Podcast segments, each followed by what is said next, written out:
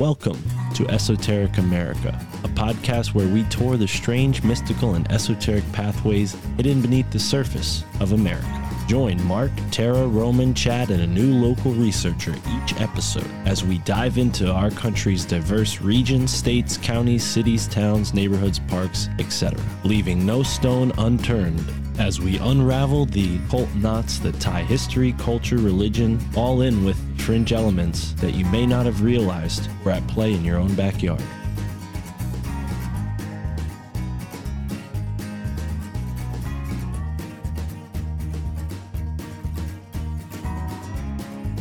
Today's show will be exploring Nashville, Tennessee with William Henry, a Nashville based author, investigative mythologist, art historian, and TV presenter who's been seen numerous times on the very popular show Ancient Aliens. Thank you for tuning in and enjoy this episode with our guide through Nashville, Tennessee, William Henry.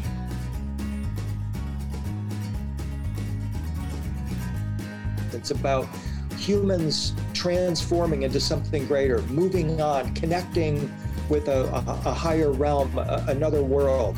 And so it, it, just seemed to me that that's something that's really important. It's often overlooked that, you know, people, they, they walk through their cities, and they don't even know what's there. Mm-hmm. And like Nashville has a, a, history actually going back to 9000 BC.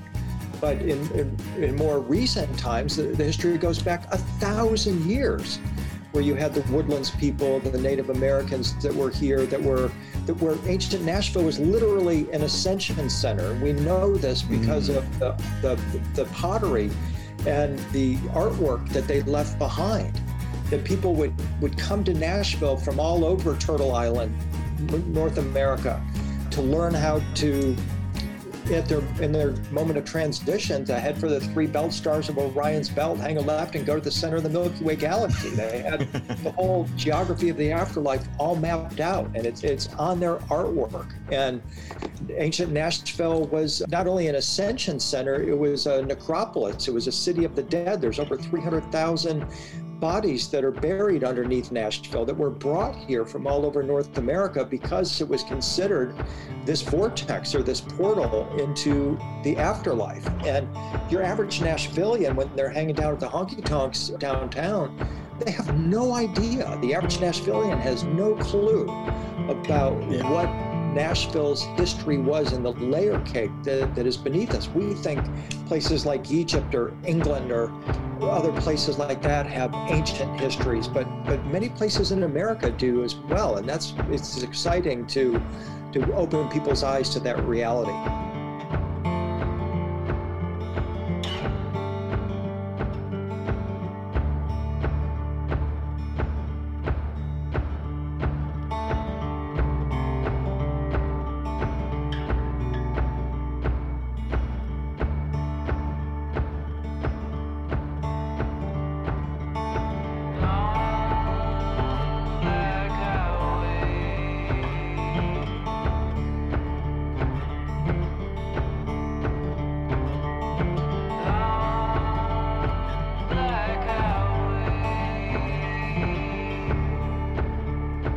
Ultimately you know there's the, the, the one mind concept is that it's superimposed over all of this. There's the, you know there's just one temple really.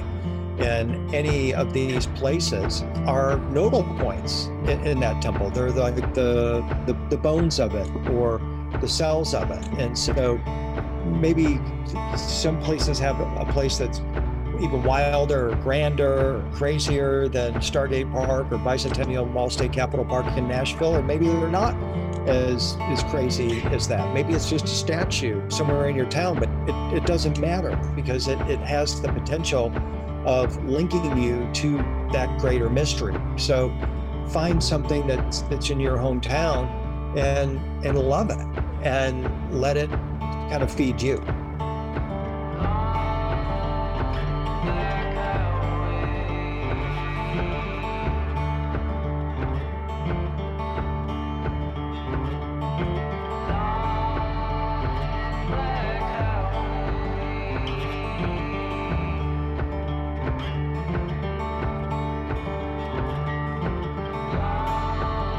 Ladies and gentlemen, here we are back again with Esoteric America. I'm your host, Mystic Mark. Joining me are my three other lovely co hosts, Tara next to me. Hey. We've got Chad Stuemke, author, researcher. Chad, how are you? Doing great, Mark. Thanks for having me. Looking forward to our show tonight, man. Of course, and of course, our brother out on the West Coast, homie Romy from the Rising from the Ashes podcast. Roman, how are you today? Oh, I'm doing tremendous, and uh, thou shalt be a journey this evening and ride into the, the ashes. Let's do it. Yep, yep. And today we are setting our sights on Nashville, Tennessee, and it's a true honor and a pleasure to have Mr. William Henry here with us. So before we get into Nashville, sir, if you could tell us a little bit about yourself and how this journey started for you. Well, I, I grew up in, in the Detroit area, Detroit, Michigan. Nice. Came to Nashville, where I lived now for 40 years in 1982. I was going to, my father was in the in the record business, and uh, I was going to get into the, the music business. I thought I really enjoyed researching songs and who wrote songs and all that. I play guitar and love music. And so I thought, well, I'll be an entertainment lawyer. And it so happens that here in Nashville, there's a small, then Southern Baptist college that offered an entertainment music business program that would get you ready to go work on Music Row. But the catch was because it was a Southern Baptist school, you had to take Bible study classes. And Mm. I knew nothing. I knew nothing about the Bible. I like to say that our family, the four apostles, were Waylon, Willie, Chris, and Johnny. And so here I am, kind of a fish out of water, coming from Detroit to Nashville, big adjustment, and then getting into this Southern Baptist College. And I'm in a sophomore sociology class, and the professor assigns us to re- uh, review a book whose implications would impact Christianity. Write a three page review of the book. That was the assignment. Well, back then, in 1982, there was an international bestseller called Holy Blood, Holy Grail. The, your listeners might know it as the book that inspired Dan Brown to, to write the Da Vinci Code. He sold 8,500 million copies of, of a book based on uh, Holy Blood, Holy Grail on this premise that the crucifixion of Jesus was a hoax. Mary Magdalene and he were married, they had children. After the crucifixion, they hightailed it to southern France, stashed all their secrets in a remote hilltop village, and lived happily ever after. And it turns out the Catholic Church caught wind of this and they murdered as many as 1 million men, women, and children, Cathars, as they were known. They called themselves the good Christians who were living in southern France to keep this original teaching and story about Jesus and Mary Magdalene from gaining currency. Well, knowing nothing about the Bible, I, I was hooked. I, I wrote a 44 page review and was flunked. and then invited to to leave this Southern Baptist College. If I believed this crap that was in this book, they said, you know, maybe you should go get your education somewhere else. And so I did.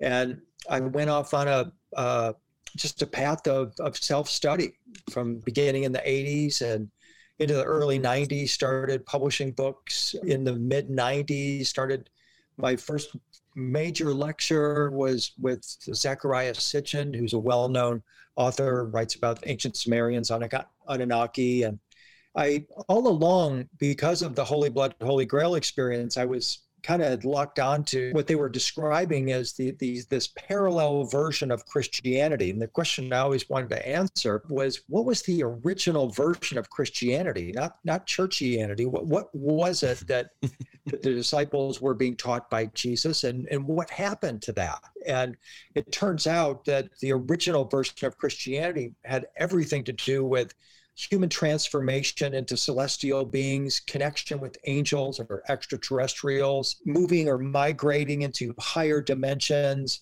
And I just really caught a buzz on all of that. And back in the 90s, I think probably because of uh, maybe Holy Blood, Holy Grail or Indiana Jones and the Last hmm. Crusade came out in like 1982, 1984, something like that. Suddenly there was a real resurgence in Holy Grail studies. And Mary hmm. Magdalene books started to proliferate. And this is what ultimately led me on my own sort of Grail quest that led me to ultimately the uncover the secrets of Nashville. Wow. Brilliant. What a, what a sweet, what a sweet journey there to to have your your music lawyer, you know, to, to go to law school for music and in my opinion, you know, one of the greatest blues music eh, history in, in all of all of the country. And then find yourself in such such a predicament as that. That's amazing.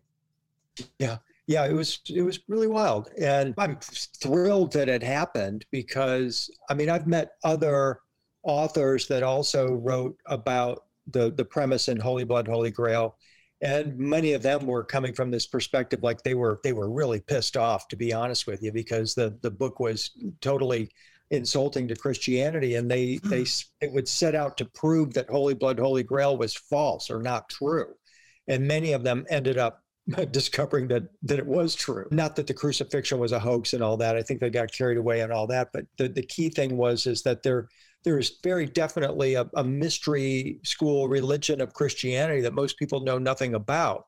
It has roots in Samaria, it has roots in Egypt, Iran, Iraq, but ultimately it's cosmic. It's it's not earthly. And that's really something quite profound in my opinion.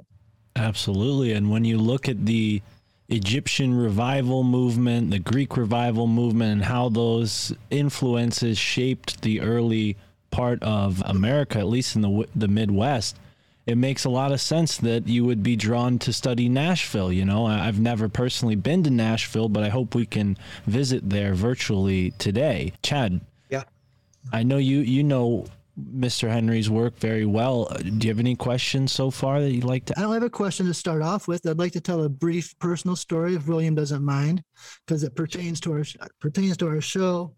And we're interested in this show and getting people to look around their own neighborhoods, look around themselves. And it had to be, it's over a decade ago now. William actually came and stayed the night at my house one night, and he was doing a lecture and called By Oak Rapids. By invitation. no, he just showed up. But anyway, for bre- breakfast. That's it. That's what we're talking about, William. So at breakfast that morning, before we went to his lecture, and he was actually kind enough to let me do a little speaking engagement before his lecture. But we were sitting at breakfast talking, and the kind of the essence of the conversation was how we could get other people to be interested in these cities. Yeah. And in and in the background on TV, I don't know what it was, but something somebody said, "What's in your backyard?" Yeah. And, and William's eyes beamed. He looked over at me. He said, What's in your backyard?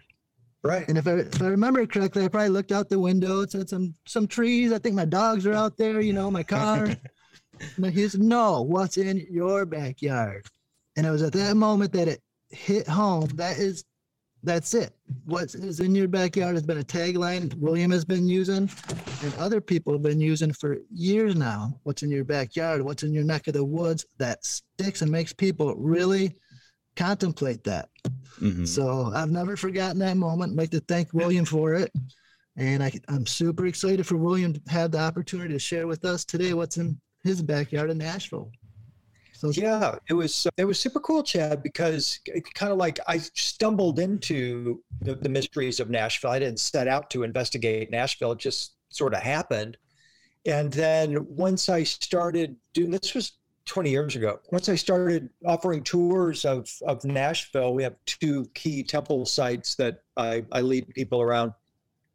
And people would inevitably be going, Well, why don't you come to Philly? Mark Gray, a good friend of Chad and mine, came down and it's like, well, Philly's got all this going on. Well, let's go to Philly. Let's let's go to New York. And then we went to DC and then Chad brings St. Louis online and another person was looking in Dallas and San Francisco and Colorado Springs, Los Angeles. Every mm-hmm. major city has examples of esoterica. And it's not just major cities, there's smaller communities where there's artwork, there's architecture that features esoteric knowledge. And part of the quest was to, to get people to kind of open their eyes and realize, hey, it's everywhere. And the message is always the same. It's, it's not always, but often about transcendence. It's about humans transforming into something greater, moving on, connecting with a, a, a higher realm, a, another world. And so it just seemed to me that that's something that's really important. It's often overlooked that you know people they they walk through their cities, they don't even know what's there. Mm. And like Nashville has a, a history actually going back to 9000 BC.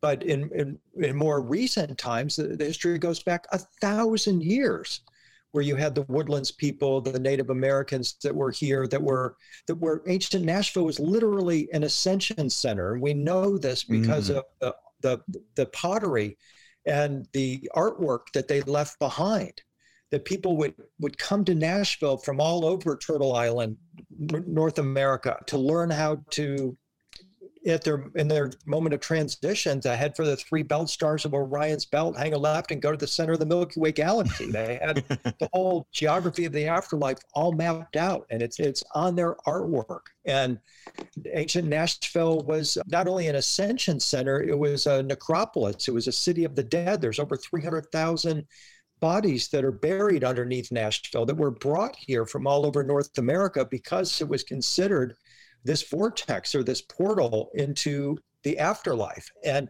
your average Nashvilleian, when they're hanging down at the honky tonks downtown, they have no idea. The average Nashvilleian has no clue about yeah. what Nashville's history was and the layer cake that, that is beneath us. We think places like Egypt or England or other places like that have ancient histories, but but many places in America do as well. And that's it's exciting to to open people's eyes to that. You know, on our show, we've gone through this paradigm of trying to superimpose Egypt into America, right? Like, mm-hmm. or on top of, right? Because there's sure. a superimposition there, especially a lot of the the wordplay. And when you look at the kind of the Masonic structure of America or the foundation of it, you you know, like you said, in all these places, including small towns as well, and especially sometimes in small towns, because yeah. you know that's even high, higher initiation levels. You know, that's I mean, the stuff that's in the cities is almost exoteric on the sense of like what might be hidden in a small national forest somewhere as some sort of really initiatory kind of a sequence. But I, am curious about through your research if you found any connection between the name. Well, I, I want I want to say two things really quick. Memphis, Tennessee, uh-huh. is close to Nashville, Tennessee. Right. We know Memphis uh, you know, ancient a city of the dead in Egypt. So there's a lot ringing true with syncretism there. But I wanted to ask you also, have you found any correlation between the name Asheville and Nashville?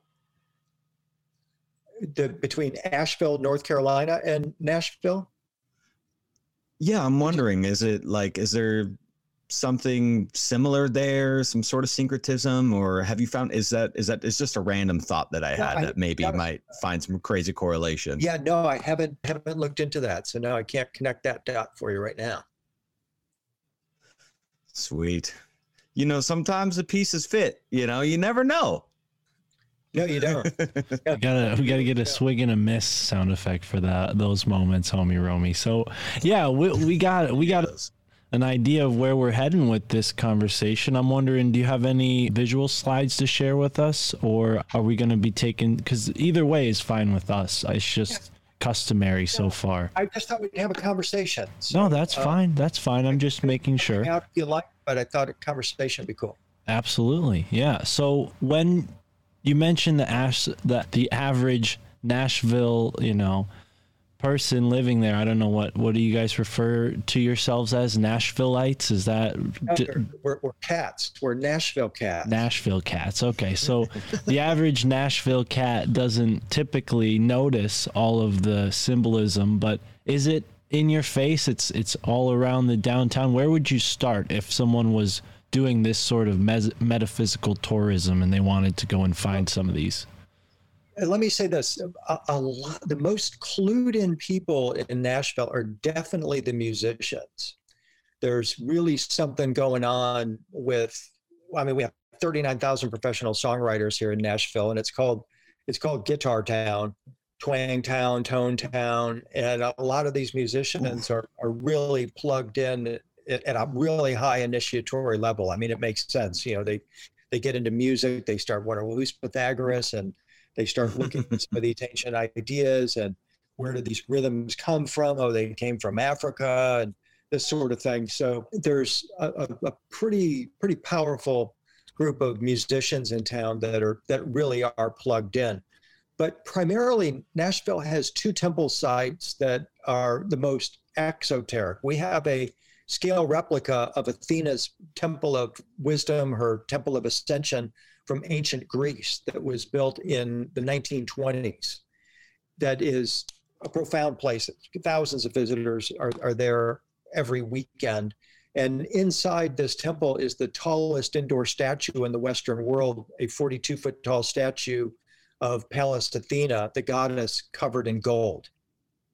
Wow. That's a really powerful place. And the reason why it's there is because Nashville, for over 100 years, has been called the Athens of the South, supposedly because of the number of universities that are here just for trivia's sake, the Athens of the North is Edinburgh, Scotland, which is a highly esoteric city. And there must mm. be hmm. a connection between Nashville and Edinburgh, although I, I, I can't say that I've found it.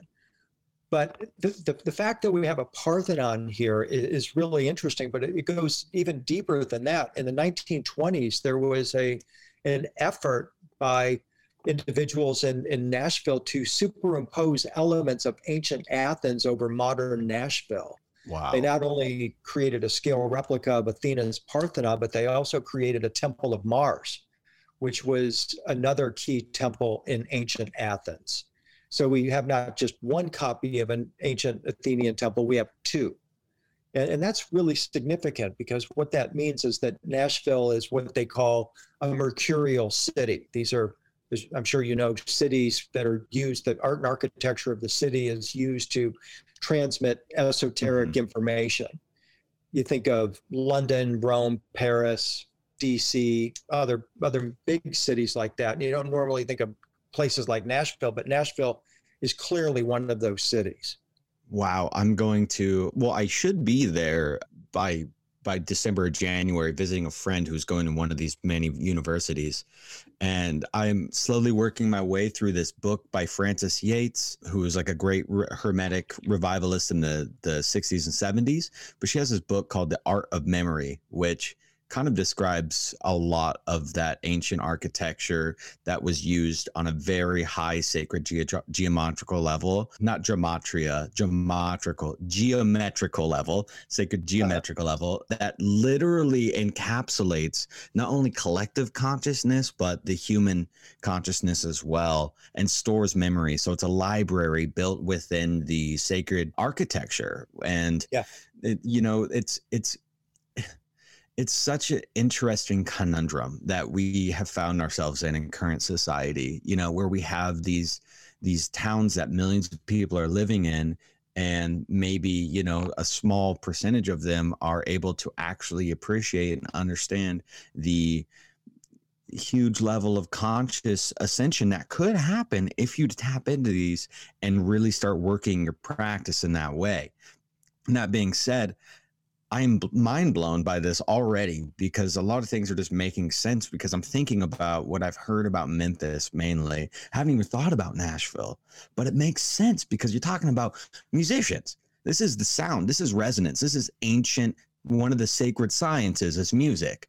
And so, right. you know, there has to be the home of music within the home of the high initiates, the Freemasons and Rosicrucians that basically founded the major cities in this country. And I'm curious as to who are some of the major figures that really started Nashville or, or, you know, some of the major architects or some of the main political figures in the early days of Nashville. I don't study them. I'm not interested really in the in following that part of it. I, I just look at the, the, the symbolism that's there, what's there, and interpret it myself. I find that yeah, following the money is is kind of like one path and yeah. I, I find that often what happens when people follow the money, they're not following the symbolism. and mm-hmm. so I just kind of made a conscious decision. I'm not gonna, I don't, I'm not gonna follow the money. I'm, I'm gonna follow the symbolism and see where that leads me. Beautiful. Yeah. I mean, someone else can follow the money, you know, follow the bloodlines all the way down to, you know, whoever. It was my thing. I'm aware of the bloodlines, but I'm like, who cares? Yeah, I don't care what Rockefeller's doing, what uh, to whoever, or did what whenever. It just does not. And it's, it, it doesn't mean that I, it, it's not beneficial for other people to do it, but it was just never was my thing. I So the one thing that. we've been, one thing we noticed, William, looking into a lot of these cities, is that a lot of the symbolism we're finding is taking place near ancient Native American burial grounds or sacred Sure. sites. Yeah. I was wondering, wondering if you could discuss any of the symbolism in your area around the Native American burial grounds. Yeah. So in downtown, I'm just going to see if I can pull up a, an image for you right quick that will show you perhaps as well as tell you. Mm, can I can I share my screen? Now you can, yes. Okay, great. Thank you. Let me. Where did that go? Okay, yeah. Here is trying to open this up here. Apologize for the delay. I'm trying to open a, an aerial shot of a site at, in, in downtown Nashville at the base of our. There we go. Okay. This site is called the Bicentennial Mall State Capitol Park. And I- I'm presuming you can see it? I believe you have to unshare your screen and then share the ins- inte- instead of the window, you have to share your entire screen because right now we're seeing the window that your folder with the with the images Okay, in I'm going to stop the share. Yep, and then when you continue sharing this time, either select the window with the image in it or just select the whole screen. That way, whatever you select will be Okay, Pardon on. me. That's Okay. okay. That's okay. Okay. How's that? Now we can see it. There we go. There Now it we can see it. Thank you. So this is the, what you're Wow. looking at in the top three quarters of the image. There is downtown Nashville, and the building in the center of there is that looks like a Freemasonic lodge. That is our state capitol. Built in 1845 by William Strickland. He was a Philadelphia architect, first first federal architect, student of Thomas Jefferson. Came here in 1845 to build the, the capitol. That sits on an artificially tiered mound the whole site of downtown Nashville is considered sacred because, as uh, an inscription nearby says, vast numbers of bodies had been interred. This is all uh, the site of a, a, a Native American burial ground. And then you see this 2,200 foot long magician's rod that is laid out and growing at the base of the state capitol that's topped by three stars in a circle surrounded by 50 25 foot tall stone pillars. They call that the court of three stars.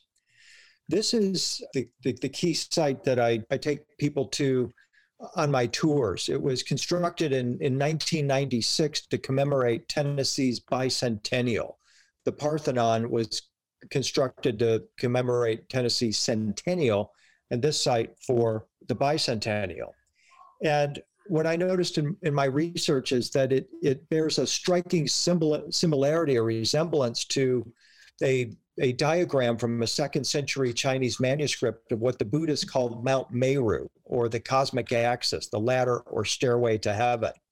And when I made the connection between these two sites, the, the Meru diagram and this site, it was just this powerful moment of, of synchronicity. And the, the key thing about this site is that again it's built over this this burial ground that goes back at least a thousand years and one wonders why all of a sudden we have this extraordinary complex that that emerges here that uses elements of egyptian temple building technology where each of the the seven chakras of the body are perfectly marked with appropriate symbolism. The keyhole shape is significant in that you see burial grounds around the world where they they they, they the keyhole shape is featured, almost saying, begging you to understand that this is actually some kind of a portal that perhaps even could have been ultimately constructed to help free the souls that could still be uh, attached to to to Nashville in those graves. I just I have to or can I touch on this real quick, Mark? Well, I wanted to briefly ask, you know, what the purpose of this is because in my research in my backyard, that being New Haven, Connecticut, I found that much like what you just told us, the New Haven Green is an old burying ground. And even when we had a hurricane recently, a tree fell over and, and some skeletal remains were pulled up by the roots of the tree. So, Oh, wow. yeah, they have that going on in New Haven as well. So, have you examined, you know, why, what the methodology behind that is? Any reasoning for, for having souls entrapped underneath this, you know, Earth memorial? I, I'm not. I can't say for sure that they are. I'm just hypothesizing that it, that it's possible because you've. It's it's it's very possible that many of them uh, actually ascended, but then perhaps others are are still earthbound and they need perhaps some kind of a mechanism to draw them forward. What drove this hypothesis was comparing the design of the bicentennial Capitol Mall, which I call Stargate Park, by the way. I started calling it that like 20 years ago, and the name just sort of stuck. Is that it bears a striking resemblance resemblance to Solomon's ring. Solomon had a King Solomon had a ring, or is purported to have a ring with which he could free souls. And when you compare a line drawing of the sigil on Solomon's ring to this magician's rod looking like structure in Nashville, they're almost identical. And, and that's what sparked my imagine, imagination to think, well, perhaps there's some kind of a an, an otherworldly mind or a divine mind even that's operating or operated through the architect of this site, whose name is Kem Hinton, by the way, and prompted him to to create this extraordinary structure. Wow. Wow. Yeah, the, the the key the key symbolism with the capital being right there, you know, right right at the tip of it or at the at the base of it, however you want to look at it, is is fascinating. I love the keyhole, you know, because the one of the things in the masonry is keystone, right? The keystone plays a very important part in the in the symbolism of that. What are those two mirrored identical buildings towards? So those are those are state office buildings, and it's very interesting because in Egyptian symbolism, John Anthony West pointed this out that, like, for Mm. example, the, the temple of Horus at Edfu looks sort of like that, they, like the Twin Peaks. And, and as he shows it, if you can see my finger, I'm, I'm basically making a sine wave, right? Mhm, mhm. And that this is then effectively like the gateway into the temple.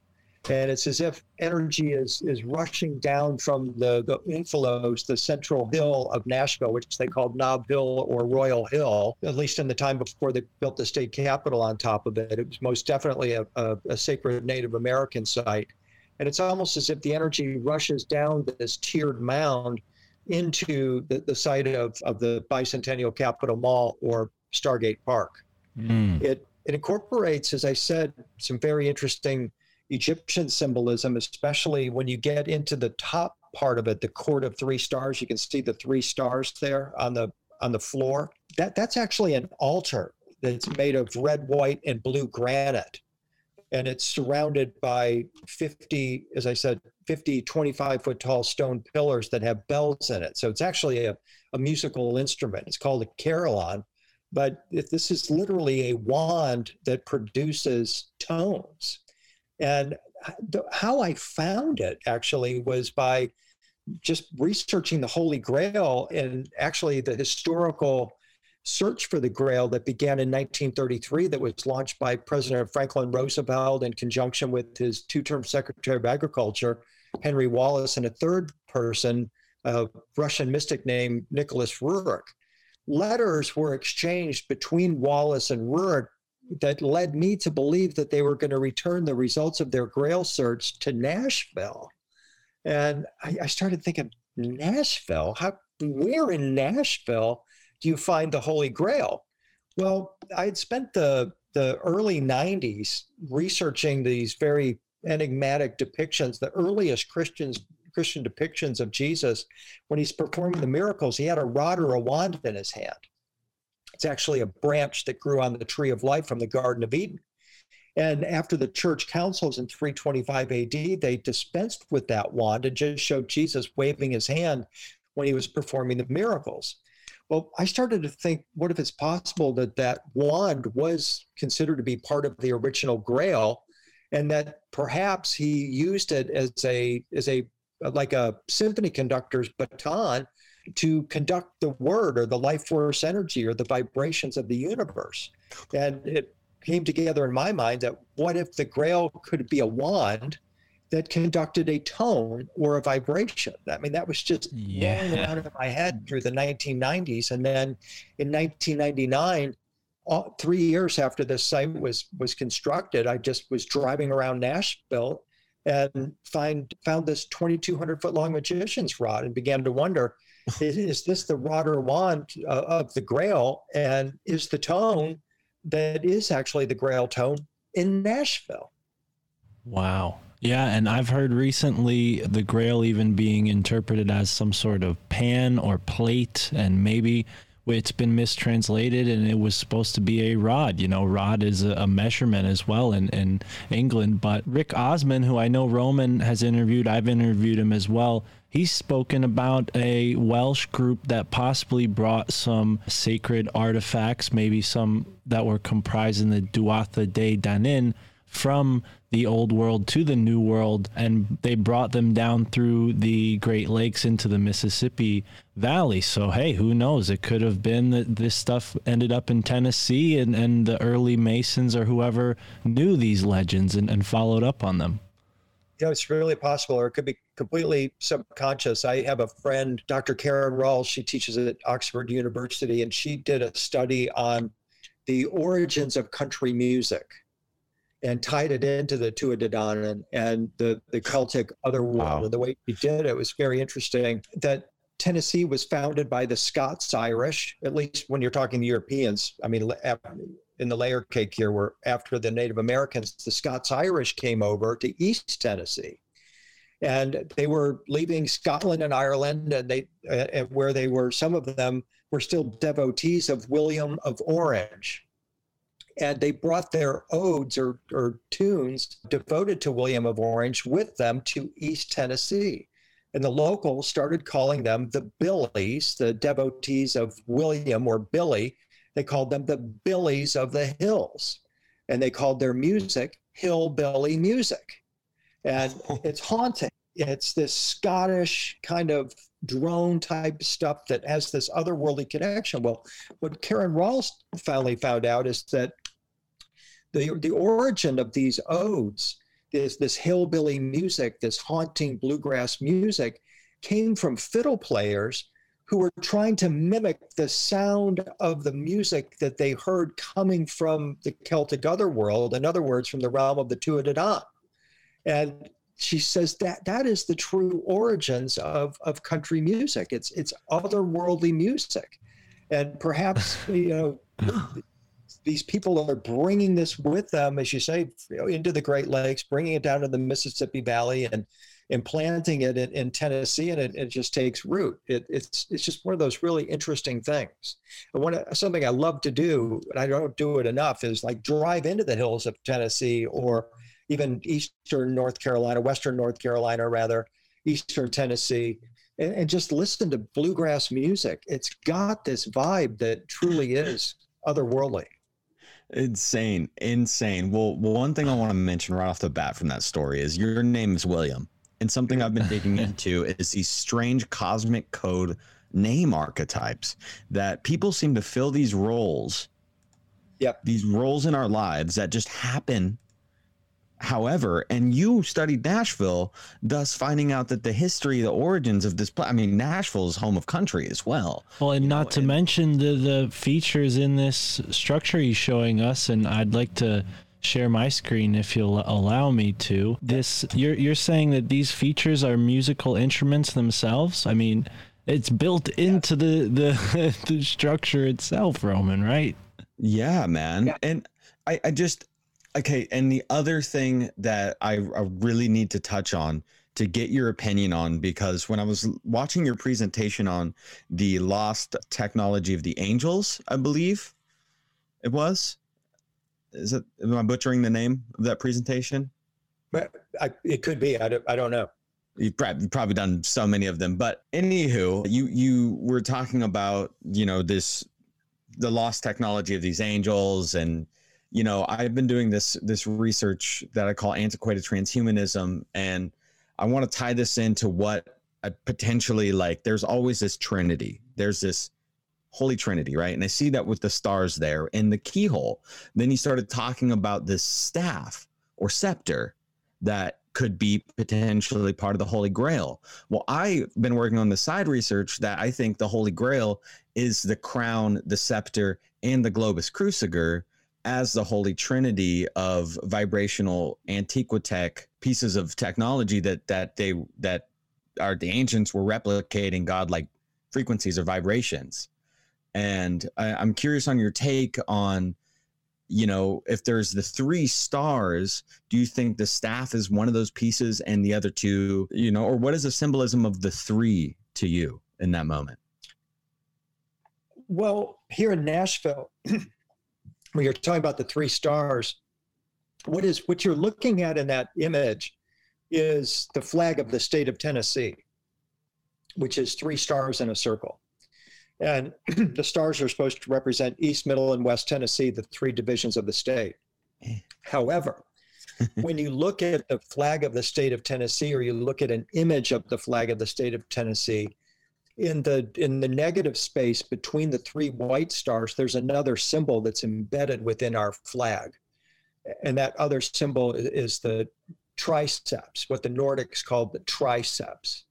It's the a nordic symbol for divine power and protection. It's called the triskele. It shows up as far back as newgrange the, the triple spiral. The egyptians used it. They had three fish with their sharing a single eye which is the symbol for gold and illumination. Three fish, three stars in a circle was the earliest symbol for Christ. So, in this context, what the three stars are representing is, is that Trinity concept, but also equally importantly, it's it's revealing that there's an, another symbol that, that's that's hidden within there. And so, effectively, what we have in our flag is a Nordic symbol for divine power and protection, the Egyptian symbol for light, and the earliest symbol for Christ. Do you think it could be also synchronistic, William, that the natives from your area and believed in the path of souls and the Orion correlation on another level? Could we look at it as that also? Yeah, definitely. And that's something I have a, a, friend, Dr. Arthur Cushman. He studied, excuse me, he was a neurosurgeon at Vanderbilt University here in Nashville for 35 years and collected the, the largest private collection of woodlands or Mississippian era artifacts that revealed that the, the natives of Nashville practiced the path of souls, which is this ascension teaching that is virtually identical to what you find in the Egyptian Book of the Dead and and other afterlife navigational teachings around the world. So it's very clear that that's exactly what was happening here in Nashville thousand years ago. Are you friends with Dr. Gregory Little at all? You got a lot of doctor friends, so I thought I might ask because he wrote the book Path of Souls, I, if I'm not met, mistaken. I've met Greg Little a couple of times. I'd love to get him up to Nashville. He and Andrew Collins were passing through one time, and I just missed him. I was really hoping to have an opportunity to give take a walk at Stargate Park with them and show them what's in my backyard. I mean, uh-huh. they were they were looking at Alabama and Mississippi and other areas around Tennessee, but it's like they, they missed Nashville in their exploration. They wrote a book about the Path of Souls, and I wish they I, I they kind of I guess left that open for me to to make that connection with Nashville and the Path of Souls because it's very clearly there through what Dr. Cushman has been showing in his artifacts. Mm, yeah, and and more recently he's come out with the origins of the gods but uh, one book that i find really fascinating by dr greg little now that we're on the subject is his encyclopedia of mounds and i'm wondering you know what is the mound situation we briefly touched on it already in this conversation but are there any significant mound sites that are noticing in conjunction with these symbols in Nashville? Are they playing off of it? Because you, you mentioned the energy flow and I'm wondering if the yeah. mounds play into that. I, I don't know. The, the ceremonial center for the Woodlands people was nearby, the Narrows to the Harpeth, the Harpeth Mounds. They're probably 10 miles away. And by the way, this Native American burial ground in Nashville extends out for about 10 miles from downtown. It radiates Wow. out from, from downtown. So it, it, it's quite large. So that, that, that is a site that Dr. Cushman is very well versed in. And perhaps maybe talk with him about it sometime.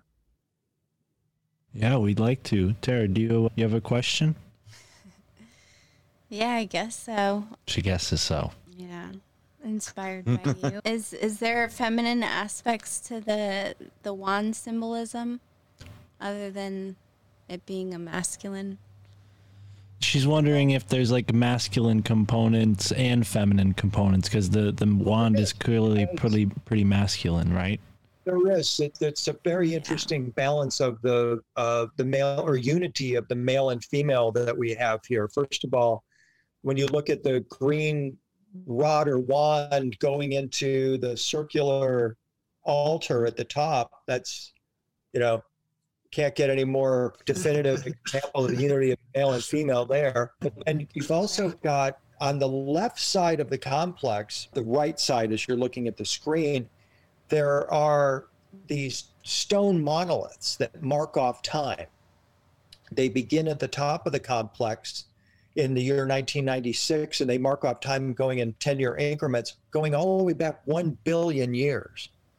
And right alongside them is a book written in granite that tells the history of the state of Tennessee beginning 1 billion years ago, going up to 1996. On the left side, as you're looking at the screen, on the left side of the complex are examples of the flora and fauna from the three divisions of the state. So I, I view that as the the the book is obviously the, the left brain masculine, the the nice wavy opposite side with the flora is the hmm. feminine side. So we, we, we have that real nice balance that's indicated here as well. Hmm. Wow, that is that's fascinating. Hmm. That's yeah. The the the the the the book seems to be the order because nature seems to always be chaos, which is that feminine energy. That's cool. What we got going on here, bud? I was just bringing up the photo again. He mentioned that on one side, on the left side, and the right side. But yeah, it is it is spectacular to see this aerial view. This, by the way, is the sister complex to the National Mall in Washington, D.C. So that, that gives you some Masonic overlay if you wanted to, to, to go there. Wow. I have friends that are very, very knowledgeable, local Freemasons, that they're kind of into all that. I wrote a book along with my friend Dr. Mark Gray. It's the first to decode the ascension symbolism in the dome of the U.S. Capitol. And, then, you know, there, there again, when we were working on that book, Mark's wanting to get into all the Masonic overlay and the street layout of DC. I'm like, you know what? Everybody's always done that. And no one ever wrote Yeah. a book about the Capitol. Let's just write a book about the Capitol, focusing especially on the dome and the rotunda. And so that's what we did. Hmm.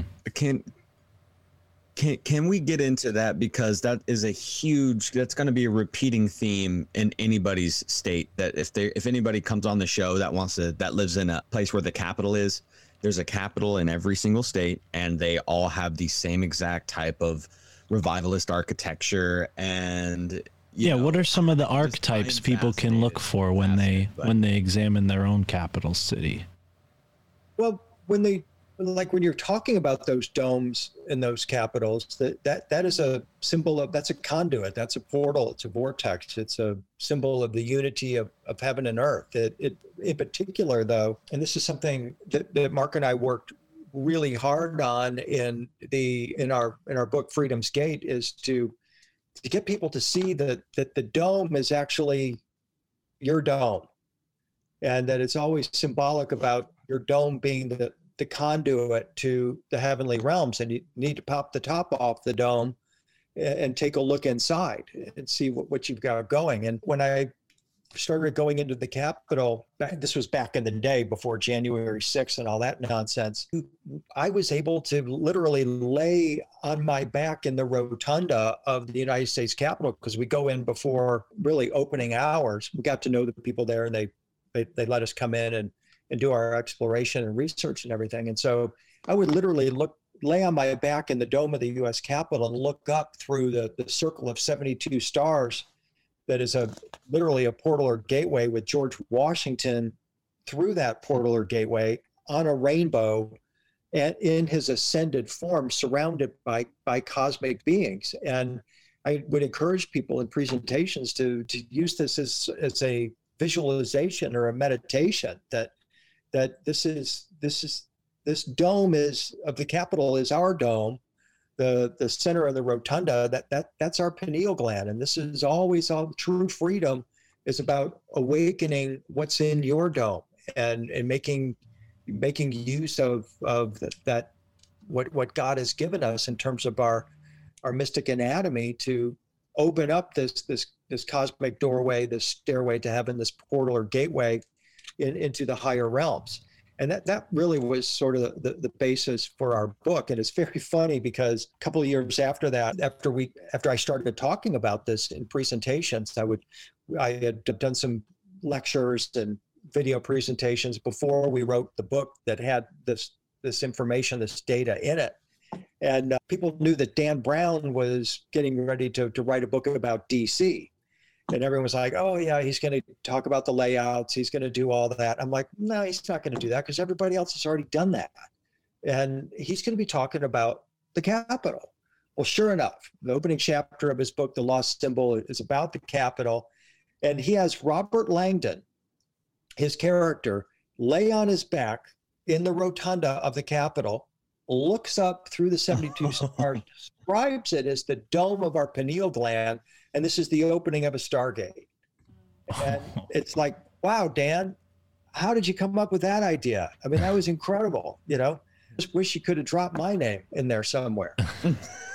right. That's hilarious, man. Uh, I just, I just say, you know, I was involved with one of the greatest literary synchronicities of all time. The U.S. Capitol went undecoded for 150 years, and Dan Brown and I came upon exactly the same conclusion at exactly the same time, but it wasn't the mm. same time because I already done it a couple of years before. And I'm not mm. trying to be, you know, egotistical or anything like that. I'm just saying this is part of the the fun of doing this, and and of course, Dan Brown can do anything he wants with any nonfiction information. He's writing fiction, so and, and he did. But still, th- that was just kind of something that happened. Well, and it, reveals the higher order of these things. I mean, Dan Brown, I've heard many takes on him and, and how he seems to be more of a smokescreen to these subjects rather than a revealer. Yeah, that the U.S. Capitol really is not a Stargate. Okay, that, that was his message. It's just mm. fiction. Dan Brown made it up. No, it really is a Stargate. Right. And in fact, you know, when Mark and I were in the Capitol those all those years ago, we, we were we, they were just getting ready to open the Capitol Visitor Center. You know, before this, you could go in there, you could bring them lunch and have, have a sandwich in the rotunda if you wanted, and they'd leave you alone. Well, once the Capitol Visitor Center opened, we started to get this hunch. You know what? There's going to come a day, probably not too far off, where citizens will not be able to access the Capitol. No, that'll never happen well, here we are. Wow. You know, I'm, I'm back up just a little teeny bit, William, because where you're looking up at the dome of the Capitol, did you say that George Washington's sitting on a rainbow in a stargate encircled by 72 stars? I just want to make sure everybody heard that correct. Yeah. Yeah, exactly. The, the fresco is called the apotheosis of George Washington. The word apotheosis means to raise from a man to a God man. So this is Washington as an ascended being. And what I had done is said, well, wait a minute, Washington on a rainbow, that he looks just like the the resurrected and ascended Christ on a rainbow. And I'll never forget mm-hmm. the, the moment Mark and I, Mark Gray and I went into the office of Dr. Barbara Wolanin. She is the architect of the, of the Capitol. And she's the one that would give us the green light to, to you know, act like idiots walking around the Capitol trying to figure out what's going on. And I, I'll never forget showing her my comparison of Washington on the rainbow beside Jesus on the rainbow. And her eyes just got big as saucer. She's like, how come we've never seen this before? And and then she said, well, we know there's mysteries about this building, so we're going to let you go ahead and do your research because we want to know what they are. so Yo, was- I. Oh, please go ahead. Sorry. No, no, that's it. That's what I was going to say. the the I, I I can't seem to to shake this feeling of the like the deep okay because Chris Christianity and ancient Norse mythos seem to intertwine right? Like as do the ancient Vedics as well right? Like seemingly a, a lot of the stories they have cross correlations. And Odin's rainbow bridge that's a huge story in Norse mythos. And you know you get you get this kind of vibe. And and something else too that I was thinking of is well, eight times nine is 72, right? So 72 is a very sacred number, as is 27. And, uh, you know, Odin had his eight legged horse, right? You have the the eights on the trigrams of the the I Ching wheel and the clock with the mound in the middle of that as well. And I'm wondering what what is what's your interpretation on, on the number 72 and, and what does that mean to you? What we saw was the 72 names of God. 72 is a precessional number. And it, it seemed that the architect, or perhaps Constantino Brumidi, the, the painter, was trying to infer something about precession with the 72 stars, especially as it encircles a portal or gateway into the higher dimensional realm where, where Washington presumably went in after his ascension. And by the way, it was widely believed by the first Americans that George Washington ascended, that that he became a divine being. It was he was widely thought of while he was living as a divine being or divinely inspired being. And then in his death, he was apotheosized or transformed into essentially what we would call a saint or an angel. It's such an ascension story it's this is amazing i'm so glad because there's there's so much mystery to to the rotundas and and and all of that in the in the capitals but i've been hogging the mic anybody else trying to jump in here let's go Well, I'm curious. Stuff y'all I'm curious about you. You mentioned Nashville and Washington D.C. The two road or parks are are corresponding to one another. Sister complexes, yeah. Yeah. So now, is there anything more to that coupling? Is there, you know, because they're both situated on either side of the Appalachian Mountains. They're both situated on rivers. One is on close to the 36th degree, and the other one is close to the 39th degree. Washington being the latter. So I'm wondering, you know, if there's anything you looked into as far as ley lines or, or those sorts of arrangements. I've, tried, but I haven't really found anything. The the the other dot that I try to connect with this, being that it's a, a rod or a wand, is to Serpent Mound in, in Ohio. The the court of three stars, the the circular area at the top where the three stars are in the granite there, they they point kind of in the direction of the northeast. And if you go northeast from Nashville, you you end up very close to where Serpent Mound is in Ohio. And given that that is thought of as a, as a woodland site, I'm I'm wondering if there's a that correspondence to make, but it's it's really tentative. Hmm. And there's Uh, also. William, Go ahead. And the in the court of three stars we're talking about, the granite court of three stars, in the middle of those stars, Yeah. there is a, a iron rod. Yeah. And if you stand on that iron rod in the middle of that carillon, you pick up this insane vibration. I wonder if you could t- talk a little bit about the significance of that, or you know what you think Yeah. that's all about. If you go back to that image that you had up a moment ago, that wide shot of of them all, Yeah, one moment.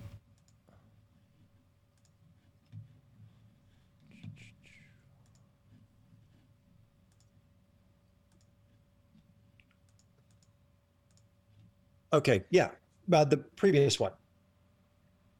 That one, yeah, okay. So this circular area is called the Court of Three Stars, obviously because you've got the three stars there, and perhaps if you kind of soft gaze as you look at the the central area where the three stars are, in the in the negative space, you can pull out the tricep symbol that's embedded in between the three, excuse me, between the three white stars. Those three white stars point directly, as Chad was saying, in an iron rod that is drilled exactly in the center of this altar. I started when I first came upon this place in 1999, it was new and it was a little bit wild. and it was almost a little bit dark. And I didn't quite know what to do with it. I couldn't quite pick up the rod. I knew this was possible that there's there was there's mysteries here that I knew already that it related to the human body that this is like a temple of man and we want to try to figure out how to make it work as a living temple that helps to activate our body as a, a living temple. And so the first few years that I'm walking around there, I'm still kind of feeling the elephant, so to speak. And then I went to Egypt for the first time in 2002. And so that was 20 years ago. And when I got to Egypt, I'm with my guide, and he's starting to tell me about the properties of red granite. That, and this is red granite that is ringing those three stars. Red granite, according to the ancient Egyptians, they called it a firestone. They called it a firestone because it's loaded with quartz crystal. And as we know, crystal holds frequency or vibration. So the idea is, is that when you would walk, enter into any Egyptian temple, you're first going to walk across a, a slab, a giant slab of red granite. And the idea is, as it was expressed to me, is that it's sort of like, you know, swiping your debit card at the grocery store. When you walk across that granite, your body's just whoop, getting some kind of a, a charge that that's that was placed in that granite long ago. And then when you get into the holy of holies of the temple, you'll find a, a large, sometimes massive red granite altar stone. And they call it the altar stone because it alters you. The, the vibration, the frequency that's been Im- implanted within that granite alters you. And so when I came back from Egypt loaded with that knowledge and took, took a look around at what I'm seeing here in the Court of Three Stars, first of all, I'm seeing the red granite and recognizing this is actually an altar. And second, and, and literally it glistens in the sunlight. When I'm when you're down there uh, on a sunny day, that that quartz, this this of three stars is literally glistening in the sun. You can see the quartz. And then the 50 columns that are ringing the court of three stars, they're ringers for pillars that you see at the Temple of Karnak in Egypt. A to B comparison, they are identical. They're, they're, they look like closed papyrus stalks. And I realized this is, this is pure Egyptian temple building technology. And I put all of that together with an, an, initial discovery I've made very early on in 1999. It was what Chad was talking about of this crazy experience that you have when you stand on the iron rod that is drilled exactly in the center of this altar. When you stand on it, you say uh, something out loud like your name, it echoes in your head. But anybody standing two, three feet away hears your voice as normal. And what's really strange about this is that when I first met the architect down here in about the year 2000, he told me that the only purpose of this place was to provide an unobstructed view of the state capitol and to commemorate Tennessee's bicentennial. And then he told me they spent a lot of time and a lot of money to get this acoustical effect to happen. Well, you know, I, I can pretty well tell when someone's peeing on my boots and telling me it's raining, and that's what he was doing at that moment. I'm thinking that you just told me this place is all about the view, and now you spent all this money to get this acoustical effect to happen. What's this all about? It, it took me probably another, I don't know, seven, eight years to piece together the story that I tell now, uh, based on my research down here, having walked this place with thousands of people artists, musicians, writers, painters, shamans, engineers, you know, housewives, you name it, everybody and they all readily kind of have an intuitive sense of what what's going on down here. And I, I point out each of the seven chakras that are perfectly marked with appropriate symbolism here at the mall until you get into the court of three stars, which which is the third eye. That iron rod symbolizes our pineal gland, which is a manufacturing plant of sacred oils and secretions that, that transmutes the body into light. And I realized that this whole complex uh, at, at, one level of interpretation, or just call it my level of interpretation, is it's a it's a temple designed to help you to understand the chakras and the functioning of our mystic anatomy and the awakening of the pineal gland and its ability to produce these secretions that contain the secrets of transmuting our bodies into light, which is ultimately what the Grail was about. Now I have to ask the cheesy question of have you heard any stories or even witnessed any ceremonial situations happening here within this Merkaba like transformative station? Many times. Many Oh, wow. times. Not so much in the early years, 1999 into the early mid 2000s, not so much. But then word started getting out. I've done like very little to promote this. I've kind of flown under the radar with it, but word has gotten out. And now, today, 20 years later, they have Segway tours of the Bicentennial Mall and they roll on up into the court of three stars. They get off the Segway and go, woo, and then they leave. They have no idea what they're doing. That's kind of a ceremony. But other than that, you have very intentional groups that have, I've seen women that, that have made come here from South Africa to do ceremony. And it's like, Wow. wow. And, you know, they're just shocked. God, you're, you know, you're William Henry and we just flew over here because of you and blah, blah, blah. You know, you're here today. You know, that's a really cool moment. So it's a living temple and it, it has a voice, it, it has a destiny. And I was just fortunate to be there early to, to, to identify it. I, I like to kid with people, you know, I kind of half jokingly that, that I made this temple. That doesn't mean I'm, I'm an architect or I did any digging or I erected any of the concrete. I didn't do any of that, but I, I identified it. When I say made, I use made in the term in the way that the police used it. If they pull your car over and they make your car, they, they say, oh, that's a 2017 Audi Q7 or whatever car you drive. they just identified what your car is. They they made it. Mm. Doesn't mean they manufactured. it. Well, and on That's the point- out at the mall, and that's what a lot of this work that Chad is doing and Mark and others are doing is we're making these temples. We're identifying them because sometimes even the architects themselves didn't know what they were doing. Hmm. Wow. Yeah, and, and that's why we're so grateful to have you here and, and to have Chad as a co host on this show, of course. But when it comes to destiny, you mentioned this having a destiny. And you also mentioned earlier the musical element that came with the Scottish culture that embedded itself in Tennessee. When this was built, what was the musical culture like? Do you think that they knew that Nashville would have the, you know, world-renowned musical impression than it does now when they built it? Well, it was built in 1996, and Nashville was. Oh wow. was called So yeah, of course. So it's had that that appellation or that that moniker for for a good while. Music has been in Nashville have gone together probably you know since mm, early 1900s. Certainly with the advent of the Ryman Auditorium, Grand Ole Opry, radio, and all of that. So Elvis? Elvis, well, he's in Memphis. Memphis. Um, okay, sorry. But Nashville significantly is also called the buckle of the Bible Belt, and it's also a center for Bible publishing on the planet. So the word or the vibration is definitely something that's in the heartbeat of, of, of Nashville. Hmm. Interesting.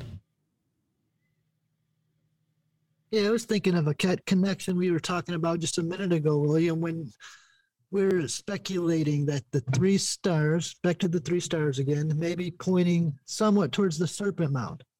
And hmm. then we talked about the iron rod possibly having something to do with the head of the pineal gland.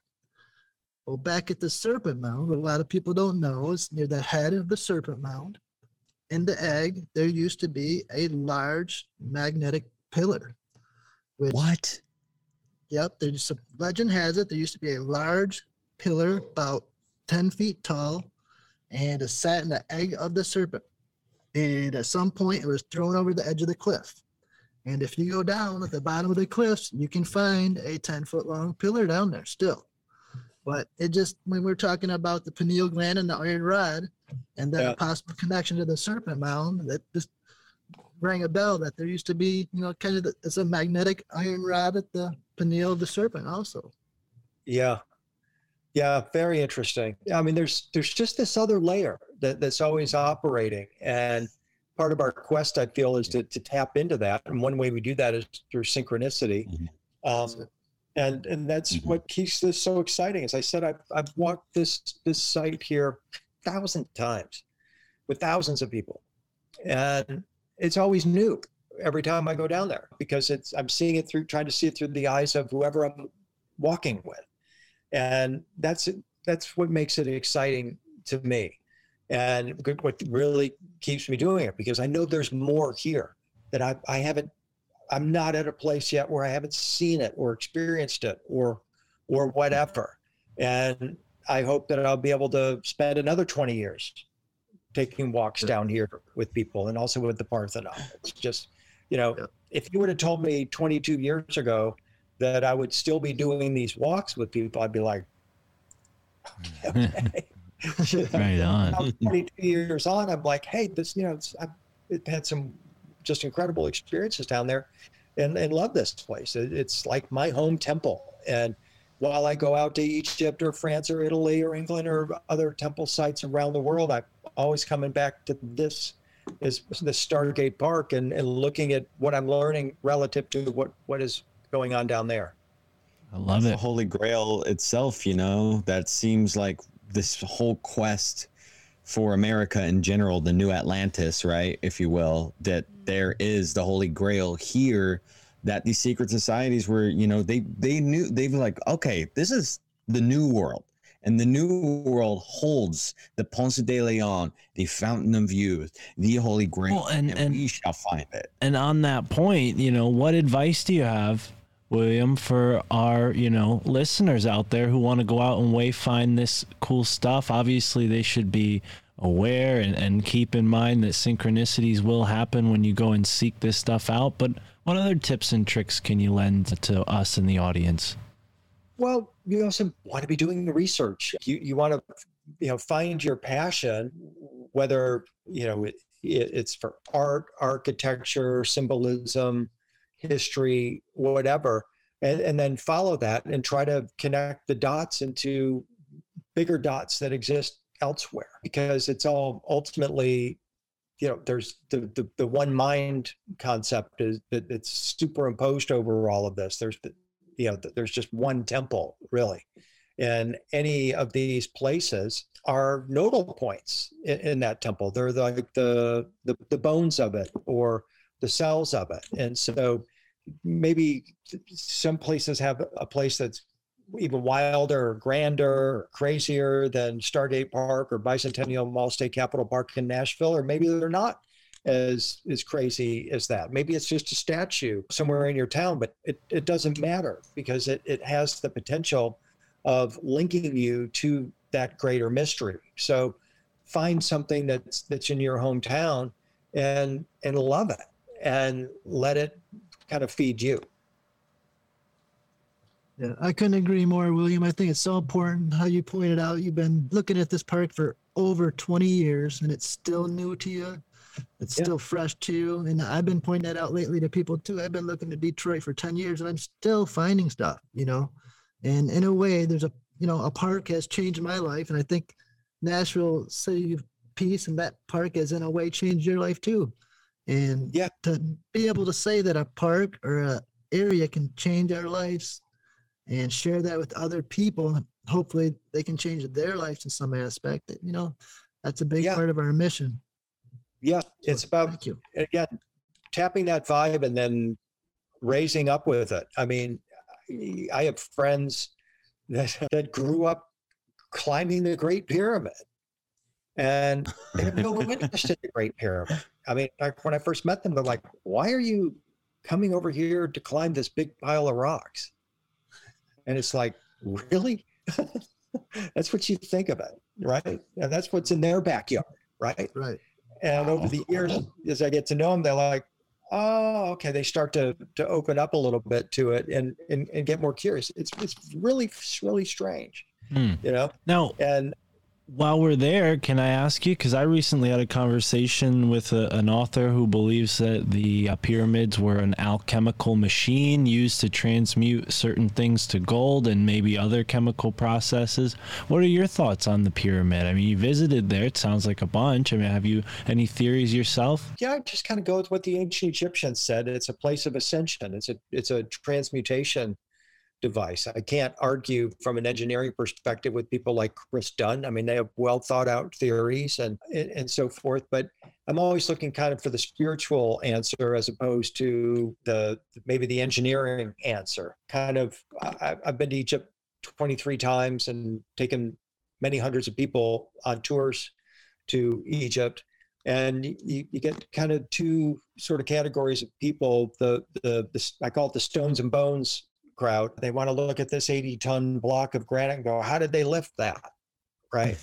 and how did they polish that? How did they cut that and polish it and move it and so forth? And then you have the others that, like, I don't know.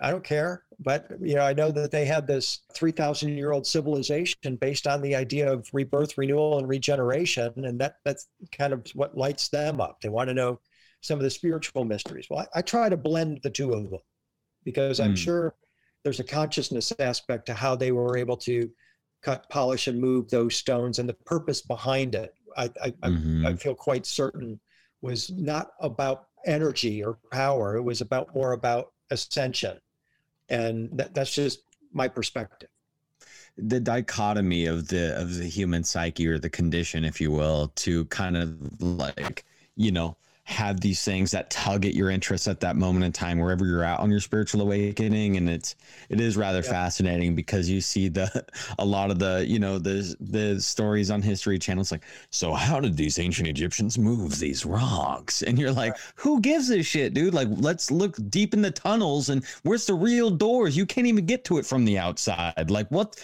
like can we go any deeper than how the fuck it was actually built Anyways, that's a whole. I mean, we're talking about pyramids of Giza now. Jeez, this we could go, keep going, boys. But well, and I think another place in Nashville that you were going to bring up besides the the mall there, the Parthenon. Yes, the Parthenon. Maybe you can, can, can we dig in on that a little bit? Yeah, I'll share my screen. We can. I'll show something sorry to subject the i mean i obviously am very fascinated by the pyramids but uh, unfortunately i personally have a limited time this evening and and blown away by nashville. I mean i, I am a musician learned learning musician trying to be and oh my goodness there it is. Wow. Yeah. It's massive. So this is the exterior obviously of the building. It's a scale replica of athena's parthenon her, her temple of ascension.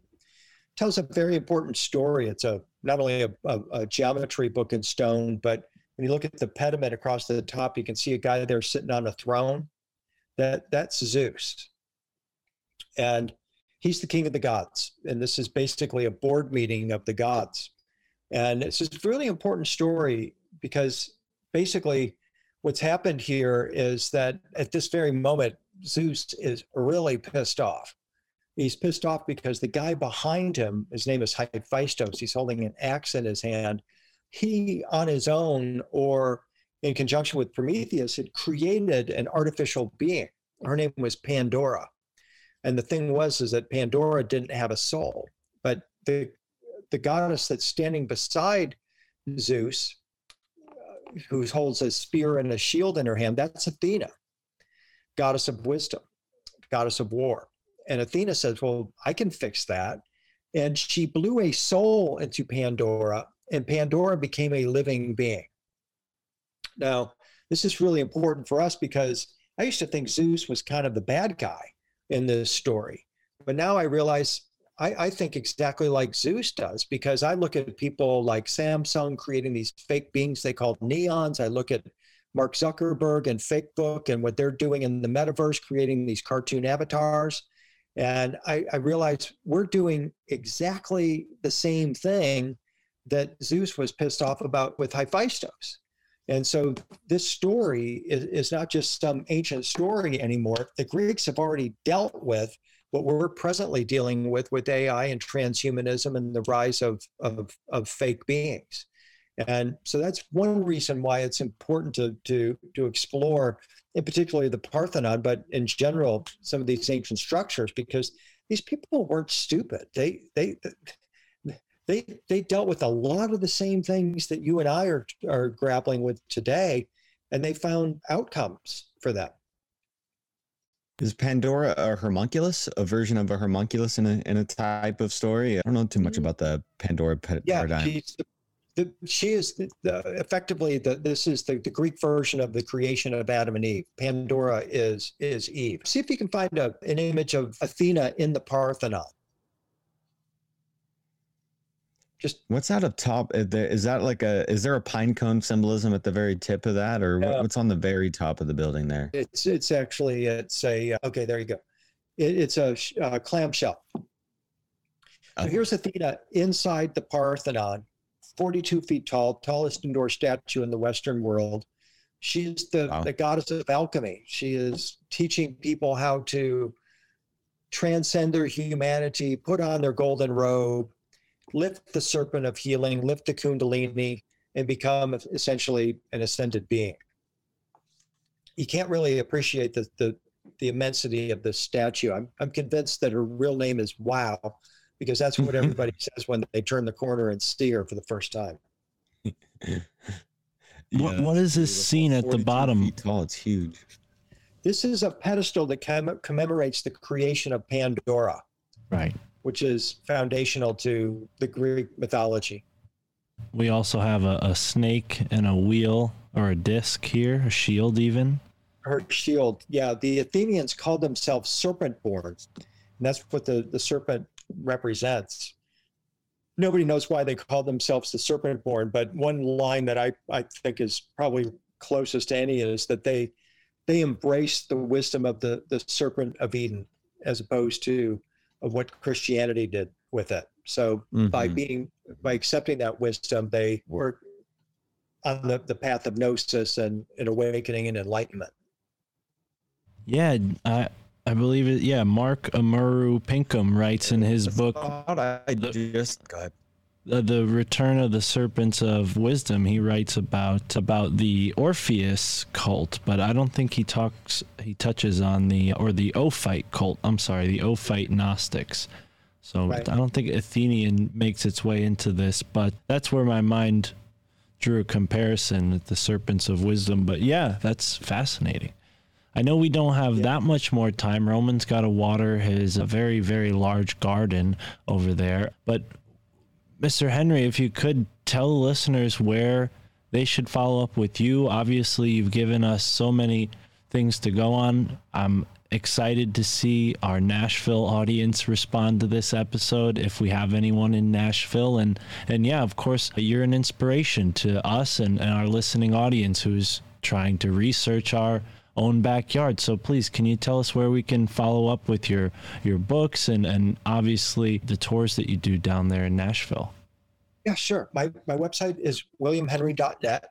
There you'll find lots of articles about ancient mystery symbolism. For the past 10 years, I've been writing extensively about AI, transhumanism, and the spiritual implications of of what is going on with the with the with AI, and also updates on events. I've got a, a Nashville event coming up in, in October called Halo 3.0. I'd like to invite people to come down for that, or you know, take a road trip. If you're passing through Nashville, look me up, and hopefully I'll be in town. I'd love to take a walk with you and show you what's going on in my backyard. I love that. Yeah, and this episode will surely be out before October. We are planning on recording a couple more episodes before we release this series and yeah, it's been a, a true pleasure to to learn about your neck of the woods, Mr. Henry Roman, Chad, Tara. Any closing thoughts, questions? Well, I just want to thank you personally, William, because you inspired me, and there would be no Stargate Detroit without Mr. William Henry here.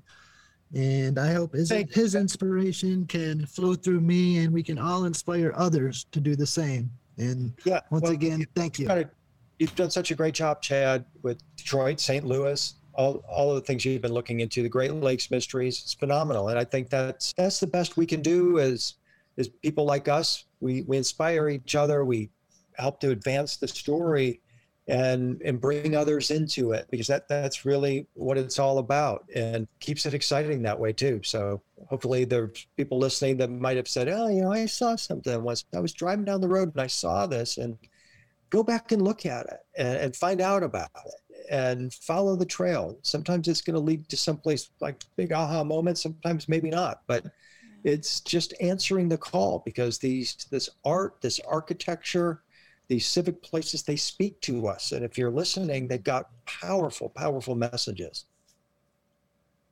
Wow, William, this has been this has been a blessing. There's so much uh, other work outside of Nashville that I would love to to dive deep with you about you know it, whenever if that if that were ever a chance. One thought that did come up during this i thought was a funny synchronicity was there's that really famous app that was around and people still use it. I don't but it was called pandora and it was a music app and you know you have all this pandora symbolism here in nashville and then you have this really popular app that's based on music and it was the only thing people were listening to music out of. Thought that was kind of yeah. funny. But i guess one final question for you before we go is are there any magnetic anomalies and sort of like maybe elemental type of cryptid situations that you've experienced here in nashville We gotta ask everyone. We gotta know where the cryptids are across the the country. I haven't. I didn't experience this, but I think there could be an article about this. I'll just back 1996, something like that. My sister Kim was then married to her husband Donnie, and yeah, we're all into this. This is what what we were doing. And Donnie's cousin calls him one night and said, You're the weirdest person I know, and I need to talk with you. And I said, he says, You've got to come up to my house. And he lives in Cross Plains, Tennessee. And he brings Donnie up and he says, um, I was, yeah, real country guy.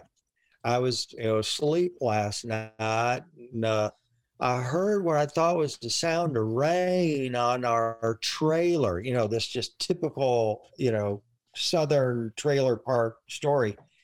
And he says uh, he looks, he's wakened by the rain. He looks out the window and his family's asleep and he sees what looks like a UFO firing lasers at this creature that looks like it's he calls it the one-footed snorkel monster because it looked like an elephant trunk with a single bird's foot.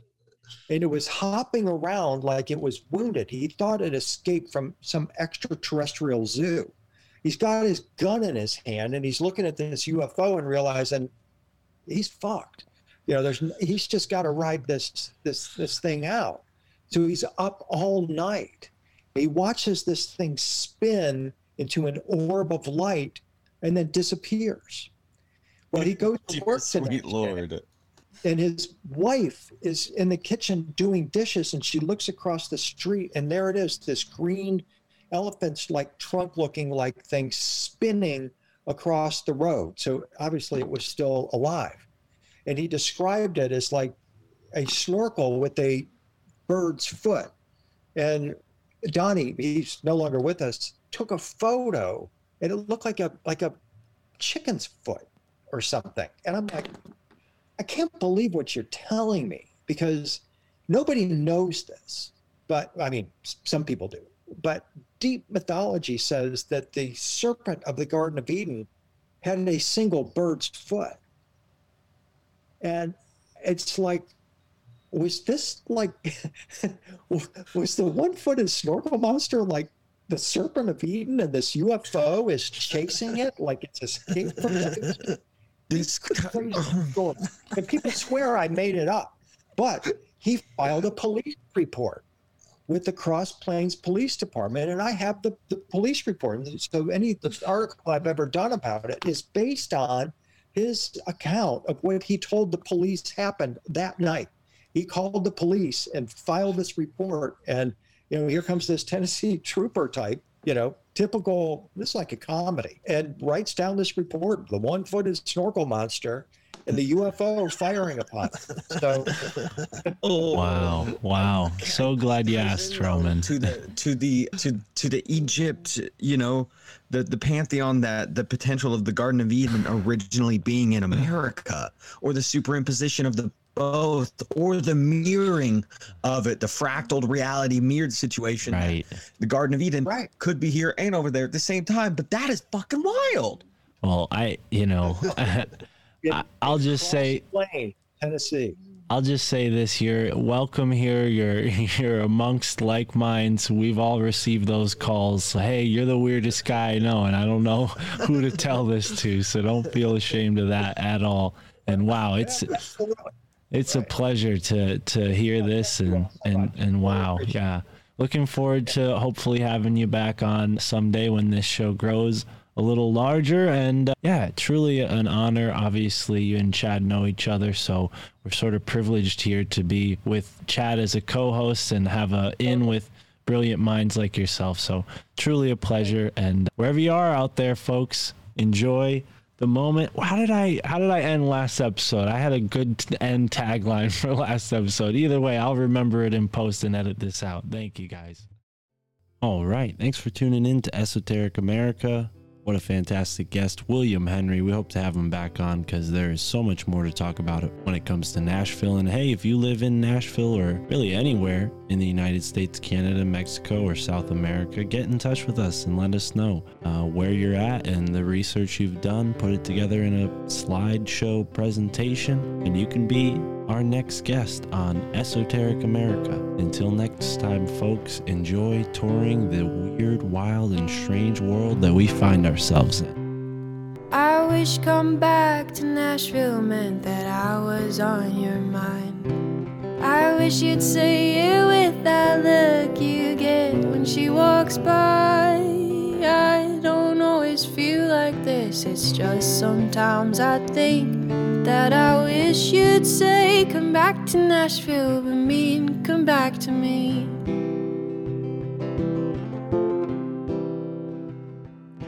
Whenever I remember you, I'll think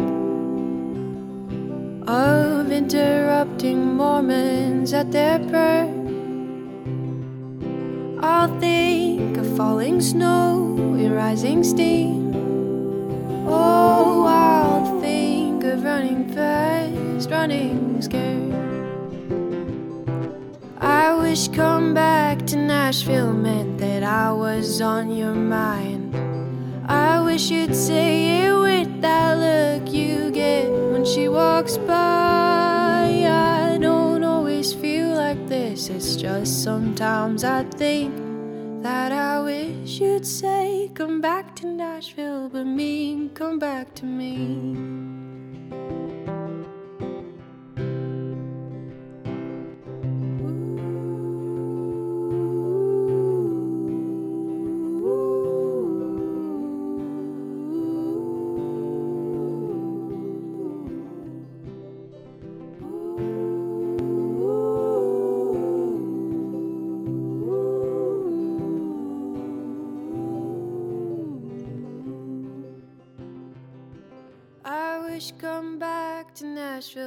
That I was on your mind.